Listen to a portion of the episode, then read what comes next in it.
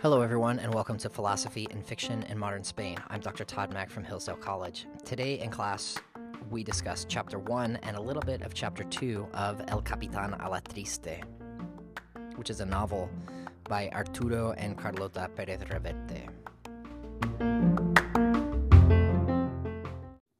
Okay, so we have moved away from just reading these philosophical texts, and now uh, we're going to start reading novels.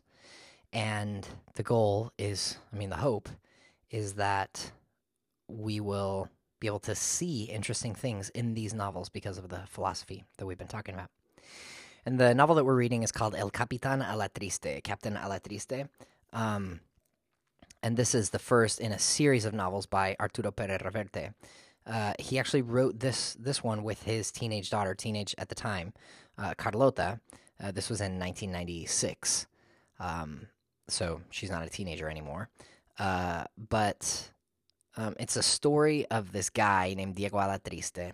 It's set in the 1620s. This is during the time of Philip IV and uh, it's right in the middle of the the golden age of Spanish literature.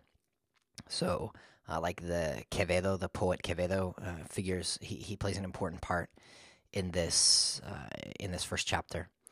Um, but this is the time of Lope de Vega. It's shortly after the the uh, the death of Cervantes, um, and it was just an interesting time to be in Spain.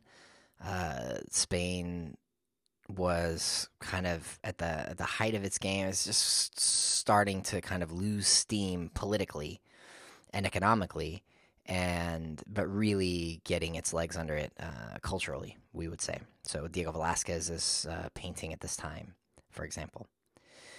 So Capitan Alatriste is this guy uh, called Diego Alatriste who um, is called Capitan because he was on a, a, a mission. He was in a battle in in the in the Netherlands, and uh, was the only survivor. So he was captain for a day, basically, because all the other men in his company were killed, and uh, so they call him captain, even though technically he's never been a captain.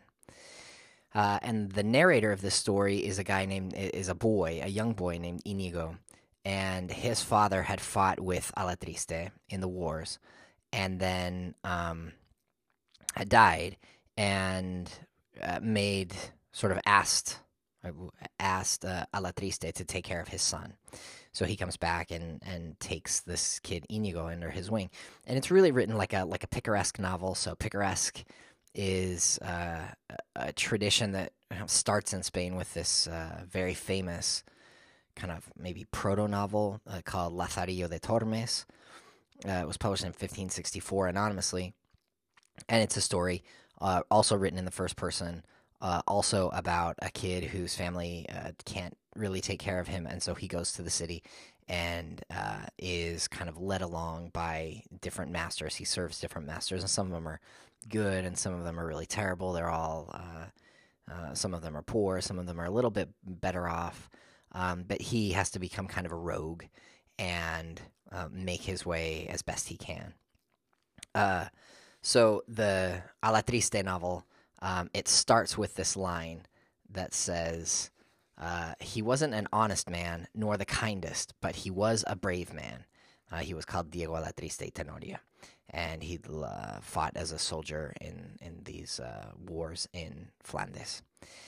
And so we talked a little bit today about this about this opening line. He wasn't the most honest, uh, nor the most kind, but he was brave, and uh, philosophically, uh, it's kind of interesting because we just we just read this uh, essay by Julian Marias about the truth, and uh, Marias talks about um, about having true belief, meaning that you really believe in the way that you're doing things, and uh, and for Inigo to start this novel by saying uh, that that Diego's not an honest man uh, it kind of casts, I mean, it makes us question uh, is this guy really authentic?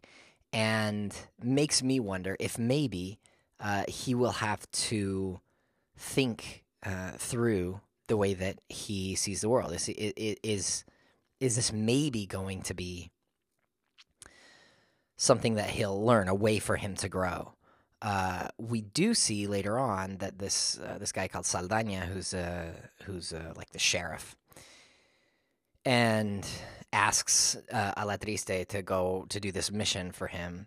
Um, there seems to be trust between them, which means it doesn't seem like Alatriste is uh, is untrustworthy.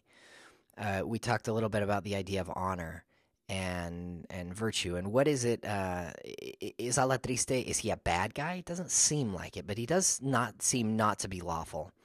Um, so we would we would categorize him as sort of maybe uh, uh, chaotic and good, uh, chaos and and lawfulness being uh, opposites and, and good and bad being opposites. He's not bad, but he is chaotic. He doesn't seem to to respect the law like we would, um, you know, hope that people would, at least in our day. Um, we uh, so that was that was an interesting discussion. Uh, we also talked about uh, his scars. There's this great scene where, um, so basically the story is uh, Alatriste gets out of jail, and Inigo is there. He's been in uh, Alatriste has been in debtor's prison. He gets out. Uh, they go to a bar. They have this great conversation with Quevedo, uh, who is this great Spanish poet, a real guy from history. Um, and his rival was a guy called Gongora. And somebody, uh, there's some confusion about uh, a poem, whether Gongora wrote it or Quevedo wrote it. And Quevedo's really upset, and it looks like there's going to be a fight because uh, because how could anybody possibly confuse Quevedo's poetry with with Gongora's? And uh, and Alatriste is able to kind of uh, smooth things over, and then this guy Saldana uh, asks Alatriste. He says, "Hey, I've got this job for you." Um, and Alatriste is he's a soldier of fortune. He um, he's a hired gun man, except that he fights with a sword and a dagger. Uh, and so he uh, he accepts the job that's basically where this chapter ends. The beginning of the next chapter is uh, where he goes to meet somebody and he's going to learn about the job. Um, so that's basically what happens here. Uh, there's this interesting scene where just as Alatriste gets out of debtor's prison, he goes and he's going to take a bath. And Inigo sees him getting dressed and he notices all of the scars on him. And we talked about what what does that tell us about uh, about Alatriste to see all of these scars. And so we talked about well, it shows that he's brave um, he's he's not been hurt once, but multiple times, which means uh, he's not afraid to go into situations knowing exactly what could happen because it already has happened. Uh, we also just talked about living in that time uh, to have had multiple serious wounds, and these are like big scars. He has a giant, jagged one on his uh, on his thigh. He's got a great big one that goes from his belly button uh, up into his chest he's got a bullet wound in his back, a, a, a, scar, and he's got this other one that's still kind of open. And we talked about uh, infection and how uh, many people would die from any one of these wounds, and yet Alatriste seems to have made it through. And so uh, Perez Reverte is talking to us about, I mean, he's telling us, showing us, really, not telling us, but showing us how, uh, what, a, what a tough, a tough guy Alatriste is. Um, we had a, a couple of interesting um, just just kind of touching on things. It's this early on in a story. Basically, what we're doing is getting to know the characters and um, and learning a little bit about them, and maybe starting to lay the gra- the groundwork of what are going to be some interesting themes here. Uh, one thing that was interesting that we talked about there's a there's a, a passage that uh, where uh, is talking to Saldana and he says. Um, uh, you know, I've just been hired for my sword. People only see me uh, for this for the sword. And we talked about Unamuno and how uh, Unamuno talked about unity. Uh, that part of being human is being unified and uh, kind of bringing together all of the parts into one unified whole, unified in purpose. And uh, and and so we talked about that a little bit. We also discussed Ortega in uh, Re- Rebellion of the Masses, Revolt of the Masses, and talked about um, this idea of the mass man, and uh, is um, is Alatriste a mass man or is he a select man? He's one of the majority or the minority, and it seems clear at this point that he is. Uh, he's in the minority. First of all, we have a whole book written about him, and he's had all these adventures.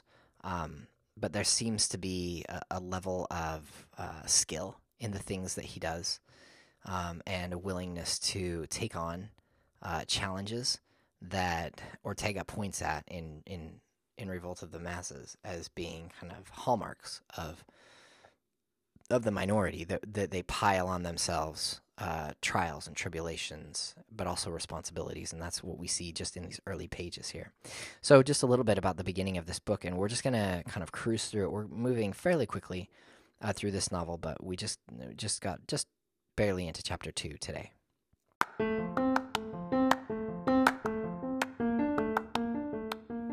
That's it for now. Thanks for listening. If you find this show helpful, I encourage you to go to anchor.fm slash philosophy and fiction and offer a monthly donation. Don't forget to subscribe in your podcast app of choice, and please recommend the show to your friends. Feel free to reach out with questions or feedback by finding me on Twitter at ToddKMac or emailing me at tmac at hillsdale.edu. You can also go to toddkmac.com to find a list of all my shows. This semester I have one on beginning Spanish and one on the hero's journey in masterpieces of film. Until next time, so long.